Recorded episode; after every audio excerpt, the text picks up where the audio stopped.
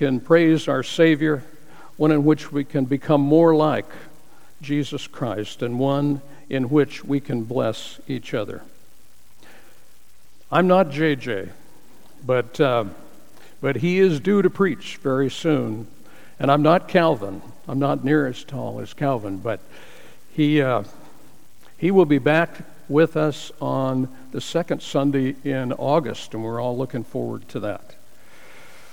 But having some people who are willing to step forward has been a blessing to our congregation. It's, ena- it's enabled Calvin to have a sabbatical, and uh, it's been a blessing for us all to hear from these folks. So, Cal, thank you for leading this song. It's a hard song to lead, but uh, it's a powerful song. And it's very special, I think, in worship because it sweeps us off our feet and away from the cares and worries of the world in a unique and special way because we're saying, Jesus, because of you, despite the disappointments and the pain and the brokenness that I face, it is well. It is well. Not separation from those problems, but peace within those problems and opportunities, which is life. In spite of the world, in spite of the problems, it is well with my soul. I hope you feel that way today. Have you ever gone to a hospital to visit a loved one or a friend and um, their diagnosis is terminal. But they encouraged and blessed you in your interaction with them more than you blessed them. How is that even possible? In this world, it's not possible. With, with Jesus Christ, it is. It is well all the way through our lives, even to the very end and I hope that God uses us. There's a concept called finishing well, and it's important to stay faithful, persistent, and uh, taking Jesus with you all the way. Even in suffering. Someone once said these words It is in the quiet crucible of your personal, private sufferings that your noblest dreams are born and God's greatest gifts are given. Isn't that beautiful? So, knowing God and being His in every circumstance is the most important thing in our life. It matters, no matter what you're facing, no matter how overwhelming it is. I will praise my God in the midst of that and walk with Him through the valley of discouragement and doubt and darkness. But I won't walk without him. I'll walk with him, with God, and never more be alone again. You know, sometimes people say God doesn't give you things too difficult to deal with. I think He does, but not too difficult for you and God together to deal with. I think all of these things are planned by our loving God to create a greater faith in us. I hope you have joy this morning as we're singing about our living hope. A hymn like the one we just sang causes a beautiful transformation in the congregation. One from greeting others to greeting the presence of God. And I hope you know God this morning and that you walk in the sunshine of His love. I want to say that uh, before class this morning, a man named Daniel came to our door, and uh, I invited him in and said, uh, He said, I just came here to pray. He said, I used to go to the Church of Christ in North Bend, Coos Bay, and he said, A lot of things have happened since then, but I just wanted to pray. And so we greeted him, and he just stayed for a couple of minutes, but. Uh, you know, God is good, and God gives us opportunities, doesn't He? When we're least expecting them, we have an opportunity to say something put in a good word about Jesus.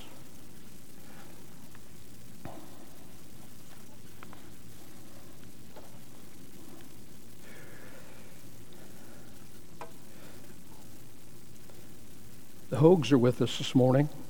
They're sitting right over here in front. We're so glad that they are here with us. And I hope that you take the opportunity to meet them. They're, uh, they're a delightful family. And speaking of love, I need to tell you something this morning on a personal note as one of your elders. I need to tell you this. I love you. I love you. I love this church body. And my passion is fulfilling spiritual potential in this body. You know, we've had some people that after COVID, um, things kind of settled down, they made some choices. And uh, they had family elsewhere, they had opportunity elsewhere. And uh, so some of them left our, our body. But they left with our blessing and our relationship. And I think the question really isn't is it painful? Yes, of course it's painful because we love them. But did they receive what they needed from this church body while they were here? Were they built up? Were they blessed? Were they encouraged? Were they better prepared to do the work of ministry where they're going? I believe that just about in every case, or maybe in every case, that is a fact because of your efforts and your love. And speaking of love, elders need to be an example in this, and I want you to also know that Carl and Mike love you. And right behind God loving you, that's an important thing because your elders spend most of our meeting time thinking about you, praying for you, planning for you, and trying to determine what is God's best. But know this everyone who worships here matters to us. And thank you also for your witness to the world. Because others outside the church know of your faith and they ask you to pray, or this body to pray for them through you. And I'm glad they have the confidence in you because of your witness to them. And some have even said they don't believe in God and they've got no use for church when they really faced suffering and difficulty have asked for the prayers of this church. So you know somewhere in there they know there's a God and they believe in Him. I believe that as long as we're drawing close to God and believing His prom- promises, His hand is on this congregation. He will lead us, not with man's wisdom, but with His, because this is a spiritual enterprise that since everything will be destroyed by fire, 2 Peter 11 you ought to conduct yourselves in holiness and godliness. And therefore, we choose light and not darkness. So the message is this God will do all that He has promised in His church, and in you and through you, all those who love Him. So give yourself first to God, and then do not fear. Take the time to take the next step in faith and service. Draw close to God. Forgive a wrong. Heal a wound. Encourage someone. Thank someone. Set aside time to study and pray. Attend Bible class on Sunday morning or Wednesday evening, or take the next step that God is prompting you to take. You know, I think when we're prompted by the Spirit to do something, it's, uh, it's very quietly. And if we d- turn our back and decide not to do that, it doesn't happen. So Be aware of the God's leading. In your influence with other people this week, I would ask you not to lower your standards of faith to avoid the pain of confrontation. Stand firm for Jesus. His words are His words because they're filled with power. So we don't want to water them down. We want to be strong. Thinking about the many ways that God has blessed this church body in the past several months. Vacation Bible School is one of those. Worship in the Woods, Baby Bree Heater's Heart Miracle, the marriage of Rachel and Jeremy, and also these things the love that permeates this congregation. It's real, it's vital, and it matters. The welcoming people receive when they come. The involvement of every member in the ministry of encouragement. You know, the world isn't a very encouraging place. Therefore, the church stands out when we fulfill our mission and we encourage one another. In all of this, we can see that God is blessing us. He is everything we need. And if we have Jesus, it is enough. And that fact lifts, lifts us above all the noise and dysfunction of the world. If we yield to God and humble ourselves before Him, I believe He will do greater things through the Eugene Church of Christ than He has already done. I believe the best is yet to come. We have only begun to serve and to grow and to prosper and thrive in Christ. So that wraps up the morning service. Actually, that was just the introduction. So this is God's church. And because it is, we are on holy ground. Do you remember the story of Moses and the burning bush? And he was told to take off his sandals because the ground where he was standing is holy ground. And why? Because God was present. God is present in this church. Therefore, this ground is also holy. 1 Peter 1:16 says, "You shall be holy, for I am holy." 1 Samuel 2 2 says, There is none holy like the Lord. There is none beside you. There is no rock like our Lord. And Isaiah 57 15 says, Thus says the one who is high and lifted up, who inhabits eternity, whose name is holy. I dwell in a high and holy place.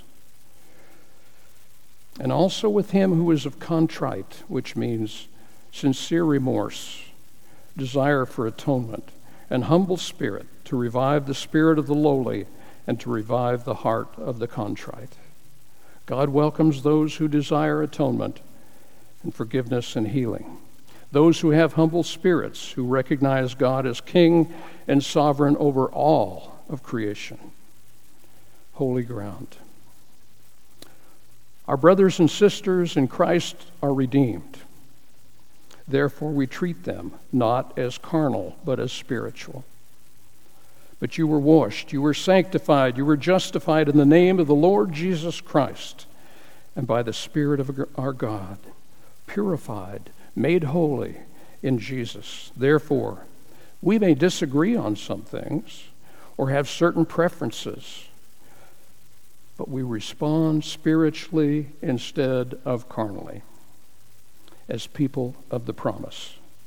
Now here's a great passage on this subject. It's 2 Corinthians 5:16 and it says this. So from now on we regard no one from a worldly point of view, though once we regarded Christ in this way, we do so no longer. So let's adopt this passage individually and as a congregation. We will not adopt a worldly view. We may have feelings about something, but we don't have to express them. You know, it's not attractive when people express things that are not holy, not, not right, not good, but criticism. And so be careful with criticism. It's a, it's a sword, and it can be destructive. Romans 14:4 says, "Who are you to judge another's servant? To his own master he stands or falls. Indeed, he will be made to stand, for God is able to do so." Isn't that powerful? Other Christians are God's service. Don't judge them because they belong to him. We need to evaluate when a situation is not good. That doesn't take that discernment away from us. But our assumption should be good, especially when we see Christians. Now, let's talk a little bit about the past. Some of us found the events of the last two years as simply overwhelming. How could something that we couldn't see, the pandemic, have such a profound impact on our lives and family, church, and workplace? Events during COVID soon made it evident that moving forward without change wasn't possible. Thus, our challenge was to understand and accept change. Zoom meetings, parking lot meetings, worship in the woods were all strategies used to give the congregation the opportunity to worship because fellowship is important.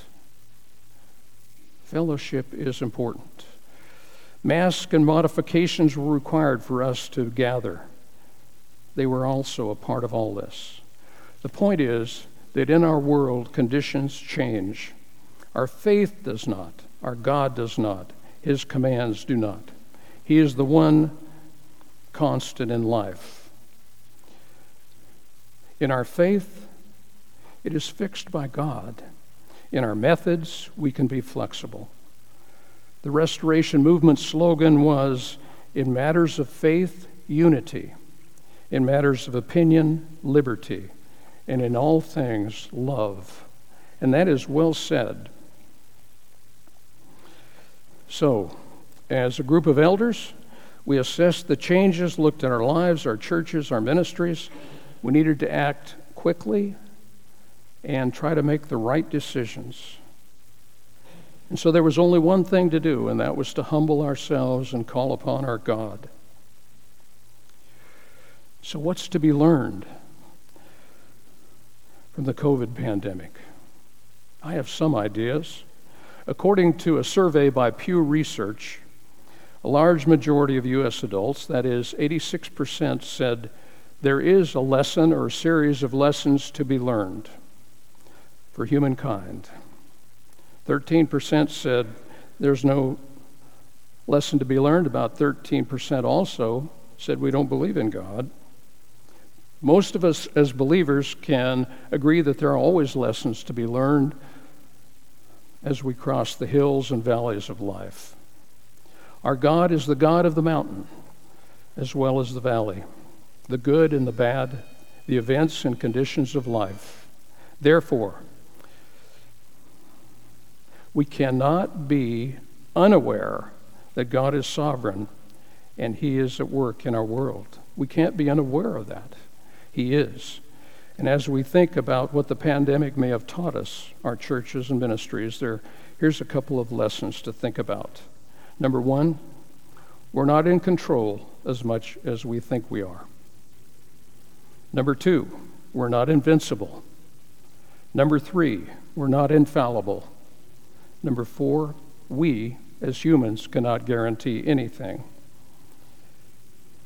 And the COVID crisis taught us patience, didn't it? Yeah. Even if we, that was, was not a lesson we wanted to learn, it still taught us. We were tested. How? James 1 Count it all the joy, my brothers, when you meet trials of various kinds, for you know that the testing of your faith produces steadfastness. And let steadfastness have its full effect, that you may be perfect and complete, lacking in nothing. It taught us patience how? James 1 and 12. Blessed is the man who remains steadfast under trial. For when he has stood the test, he will receive the crown of life which God has promised to those who love him. We were tested who? Proverbs 17:3. The crucible is for silver and the furnace is for gold, and the Lord tests hearts. How did your heart come through the pandemic? As we look at our lives, our churches, our ministries, we could not have predicted the impact of COVID. It's hard to see where preparation could have helped us very much. No amount of skill or training or, or could have helped foresee it. So we need to remember our limitations as we approach ministry and God's kingdom. Though we may have education, qualifications, and experience, God is still the one in control. We need to recognize that. He is the one who is sovereign. I believe that in all of this, He is growing your faith and mine. Second, uh, or Colossians 2 says, So then, just as you receive Christ Jesus as Lord, continue to live your lives in Him, rooted and built up in Him, strengthened in the faith you were taught, and overflowing with thankfulness. If you drew close to God in humility, I believe that's the way you're going to come through the pandemic. Building our character and creating the image of His Son in us is God's work. For whom He foreknew, He also predestined to be conformed to the image of His Son. That's what God is all about. Scripture tells us that a person's pl- heart plans his way, but the Lord determines his steps. So before we do a thing, we need to stop and ask God for Him to guide us, for Him to show us the way, even if we don't think it's the best way. Man's best is, doesn't compare with God's best. But remember this for all of us the world has a great pull on our lives. Watch your thoughts. They become words. Watch your words. They become actions. Watch your actions. They become habits. Watch your habits. They become character. Watch your character, for it becomes your destiny. Our God is a God of outcomes. I believe that God will allow whatever is needed in our lives to draw us closer to Him. And He does that because He loves us. James 4 and 8 Draw near to God, and He will draw near to you. Cleanse your hands, you sinners, and purify your hearts, you double minded. In Hebrews 7:25, consequently, he is able to serve to the uttermost those who draw near to God through him, since he always lives to make intercession for them. Drawing near to God should be our goal every day. You know, there's some, some, some think, simple things and some easy things we can do to organize our lives so that we have God in our life and the influence of God in our life. And uh, one of the things that uh, we started some time ago, excuse me,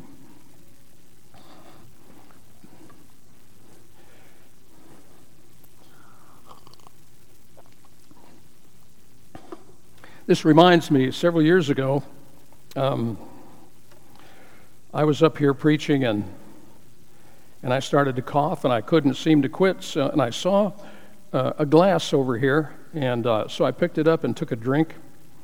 And it was Roy Gottsman's glass, and he'd left it here for months, and it was about it was about 30% dust, and I would say the solid content was around 70%. And so now I get my own water. so there's simple things that you can do. Maybe put a scripture up on a mirror or somehow make it portable, take it with you, memorize it. Um, one of the things we tried to do for our deacons was to have uh, a weekday devotion. And I think there's about um, 70 people that receive that every day. And then a friend of mine in Salem said, Do you mind if I send this on to my 92 people? And so God is using it.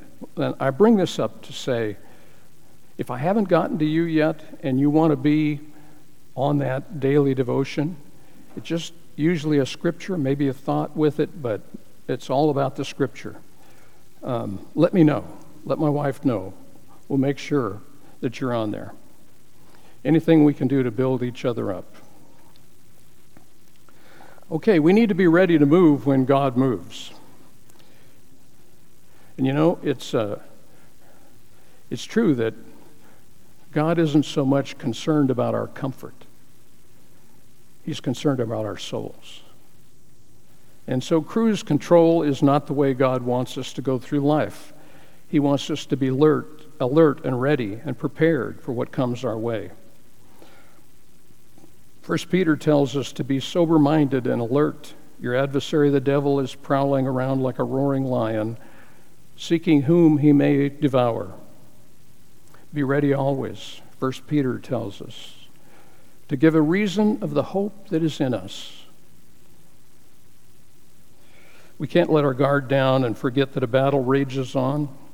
In our churches and in our ministries, it's too easy to do things the way we've always done or to get too comfortable or to leisurely go through the motions. Our God brings us back to faith in Him alone. Find rest, O my soul, in God alone. Psalm 62. So, our faith is not in governments, it's not in human institutions, it's not in secular leaders, although we pray for them. It just belongs to God. Our faith does because he will not fail. Joshua 21:45 simple verse to memorize. God never fails. God never fails. Nothing else in this world is like that. And we need a God that we can trust with our lives, with our hope, with our souls, with our eternity, with our everything a God who can go anywhere, anytime, any place, and be sovereign and be our ever present help. The pandemic shook the earth. Hebrews 12, 25 through 28 talks about that. At that time his voice shook the earth, but now he has promised, Yet one more, once more will I shake not only the earth, but the heavens. And yet once more, Hebrews 12, 25 through 28, indicates the removal of things that can't, are shaken, that is, things that have been made in order that the things that cannot be shaken may remain. The key here is this those things which are of God will remain always. They're the only things that will. I don't know if you've gone through your stuff recently, but some of us have. And we got way more stuff than what we need, you know? It's kind of a plague, actually. Wouldn't you say, JJ? So we're cleaning up outbuildings and doing other things. And, and uh, one of the promises that Cindy and I sort of made ourselves uh, after being the beneficiaries of uh, parents and grandparents' stuff, all kinds of stuff in whatever state it was, that we'd try to be organized and not and be a blessing and not a curse to our kids. And you know, one of the things that struck us is some of the things that we thought were the most valuable, would be the most valuable to them, they couldn't care a thing about it. Isn't that true, Joy? Yeah. So, don't let your stuff overwhelm you. Give it, sell it, get rid of it if it gets in your way. Those aren't the things we should invest our time in. The unseen things are the things that we need to invest in, the eternal things. And if we are not constantly battling through prayer, through learning Scripture, through encouraging others to love and serve God, then we've not done all we can to fight for God's kingdom. You know, we've got the World Games going on up here. And uh, I was kind of hoping we might see one or two of them because a number of them talked about the fact that God is the reason that they are where they are. They're God's ambassadors. So,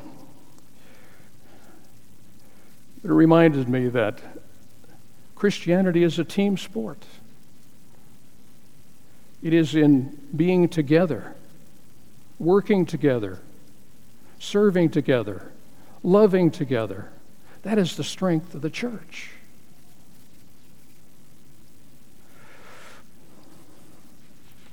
You know, the medical pandemic required a, a team response from medical personnel. We are also called together in the same and new ways that emphasize to us that what we accomplish as a church in the future is all about God's leading and our willingness to follow. Now, hear this my relationship with God is affected by how I get along with my brothers and sisters in the church. And my love for them depends on my relationship with God. I can't really love God without loving other Christians, or I can't love other Christians without loving God. It's one package, isn't it? In God's wisdom, He gives us that. John 15, 12. My command is this love each other as I have loved you. How much was that? That is to the last drop. Luke, Luke 6, 31. Do to others as you would have them do to you. Corinthians 16, 14. Do everything in love. Proverbs 17, 17. Am I going fast enough? Okay.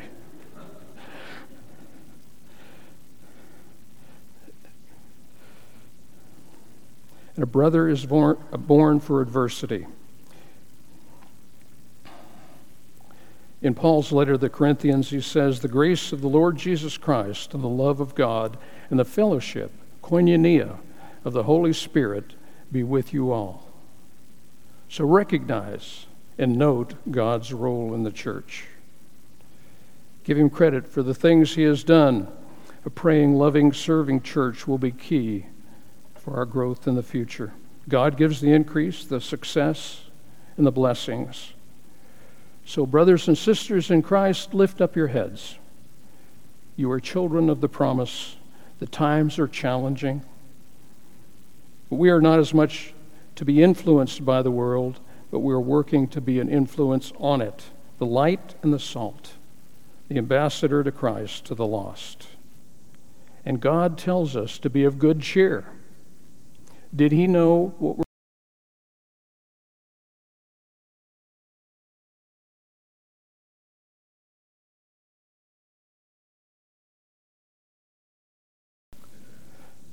John 16, 33. These things I have spoken to you, that in me you may have peace, but in the world you will have tribulation. But be of good cheer, for I have overcome the world. Christ comforts us with a promise of peace in Him by virtue of His victory over the world, whatever troubles we might meet within it.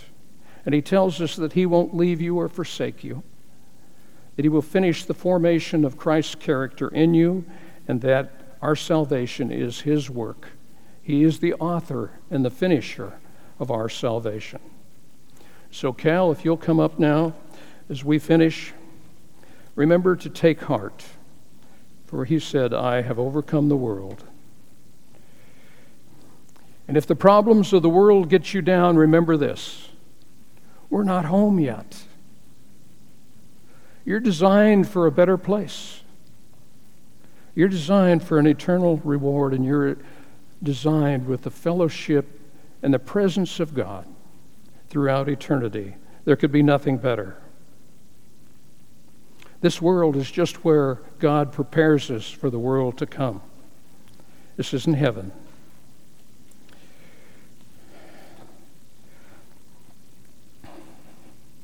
So, right after um, um, we finish with um, our closing prayer, we're going to ask Gary and Sherry to come up.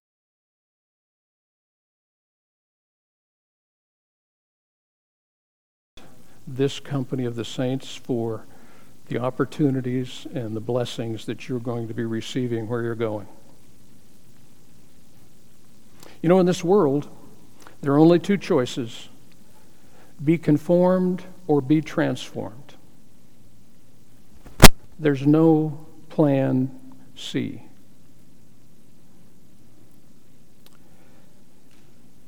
God has a plan for your life. I would say to you this morning that you consider, if you're not a member of this church body, that you become a member. We'd like to know that we can count on you and that you can count on us and that we're all God's family here.